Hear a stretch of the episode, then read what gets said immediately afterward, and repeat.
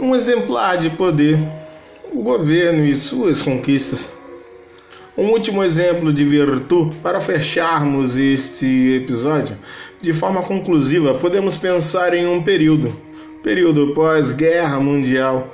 Uma, em, em um exemplo, uma série de indivíduos cientistas saíam declarando que tinham um projeto para fazer pelo bem maior, pelo bem e o desenvolvimento da sociedade, para que não nos ocorresse novamente algo trágico como a guerra. Esta história pode ser comprovada no filme baseado em fatos reais, O Experimento de Stanley Milgram, realizado originalmente em 1961 na Universidade de Iowa.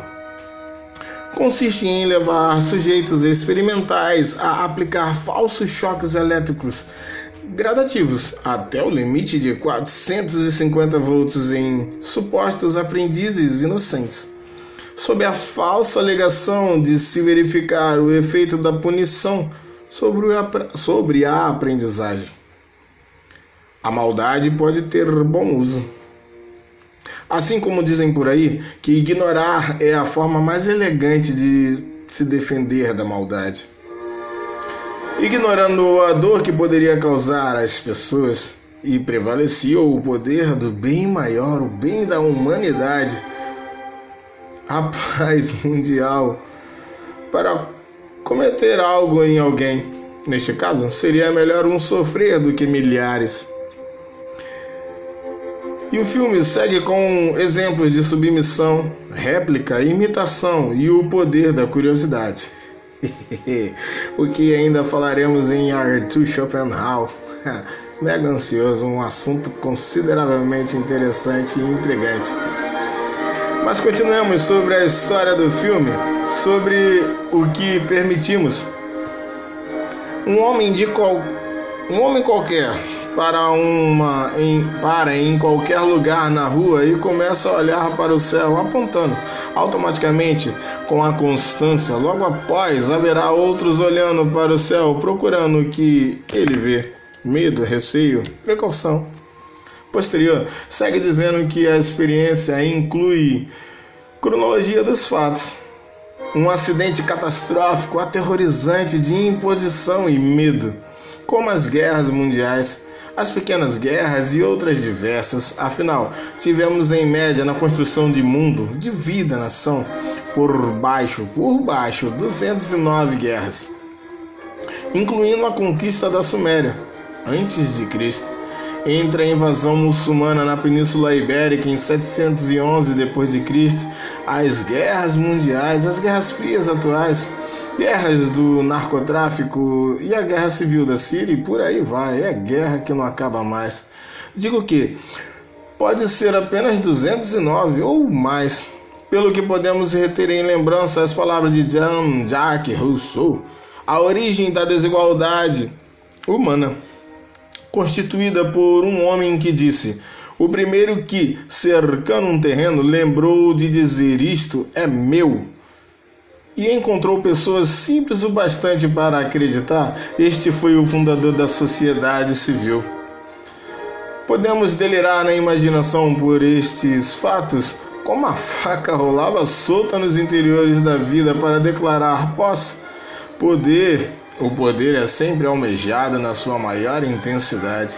Bem, aqui temos dois pontos para compreendermos um pouco do mundo e o medo. O medo e o mundo que se aproveita de um povo pós-guerra para um suposto bem maior. Assim como atualmente, fragilizados, ofendidos e danificados com a Covid, a CLT muda dando privilégios de redução do valor de mão de obra as empresas, com base em sua defesa sobre a possibilidade de falência ou perda, afirmam que é uma estratégia de prevenção para manter-se e não cair-se em desastre total. Eles seguem e usufruem de uma forma agressiva quanto aos seus colaboradores, nos deixando em uma postura digna de escravidão. Óbvio, nem todas mas sim, há uma parte considerável que saboreia essa oportunidade. Como diz um amigo, CNPJ não tem coração. Mas aqui é a postura ideal para pensarmos no temor que Maquiavel cita quando fala que o príncipe terá maiores privilégios se der causar ou ter as pessoas com medo, pois o medo nos conduz ao rendimento. Em complemento, temos a realidade de vida no que, hoje, naturalmente pensamos na maioria das vezes em Primeira e Segunda Guerra Mundial, uma guerra fria e talvez comentaremos alguma coisa sobre guerra civil. Por esta falta de consciência e conhecimento, podemos causar o caos no mundo pelo que não se sabe. Distorcendo, não, mas aplicando em outra ótica um, uma frase de Augusto Cury que diz: A mente é um cofre não existe mentes impenetráveis, apenas chaves erradas. É a chave que cita várias vezes Maquiavel que o príncipe precisa ter e dominá-la muito bem, assim como articula os eventos, as formas, as condições de empreitada de acordo com a realidade de cada grupo social. Sabendo ele a falta, a ignorância e o que sabem, poderá ele medir muito bem as suas imposições deixando as pessoas com a relação de ou me seguem ou vocês me seguem. Não há outra opção. Na nossa realidade, ao entendermos que o mundo está em lapso pelo déficit que o capitalismo causou, sendo ele o capitalismo autodestrutivo pela oferta e a procura que Marx, Karl Marx cita, a competição que amplia a oportunidade cria maiores concorrências, a perca de qualidade e o violar do direito civil constitucionalmente falando, se tem um contrato, deveria ser justo. Mas contratante, contratado, vendedor e o comprador, o alocador e o locador, todos deveriam se dar em igual porção em suas obrigações e deveres, independente de falácias, de realidade, de necessidade, consequência e reações sobre toda a empreitada da vida. Deixemos a Covid de lado e sua reforma e nos atentamos a Maquiavel. Assim como a Constituição de Rousseau, quando alguém disse ser o dono de uma determinada terra. Assim, o príncipe precisa se anteceder às partes, o meio e a necessidade do povo, se impor em palavras dentre os que possam acreditar nele e apoiá-lo. Se tenho virtude, tenho então poder. Conclui muito bem Maquiavel. E retendo que é bom, neste episódio temos só o que não devemos fazer quanto ao nem sei mais o que dizer, pois o que implica aqui é puramente o sacrifício, assim como devendo respeito a outro alguém. Temos então a oportunidade Sendo nós conhecedores de algumas possíveis verdades da construção de vida, podemos então nos atentarmos, limitarmos a decisões. Se tomaremos algo de alguém, se exigiremos, ou adverteremos que não se pode ter relação com esta situação.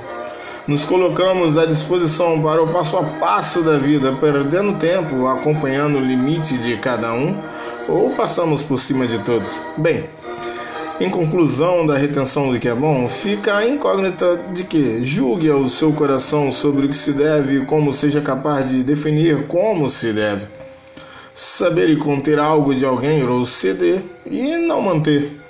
Com o tempo, aprendemos a diferença de amar e acorrentar uma alma.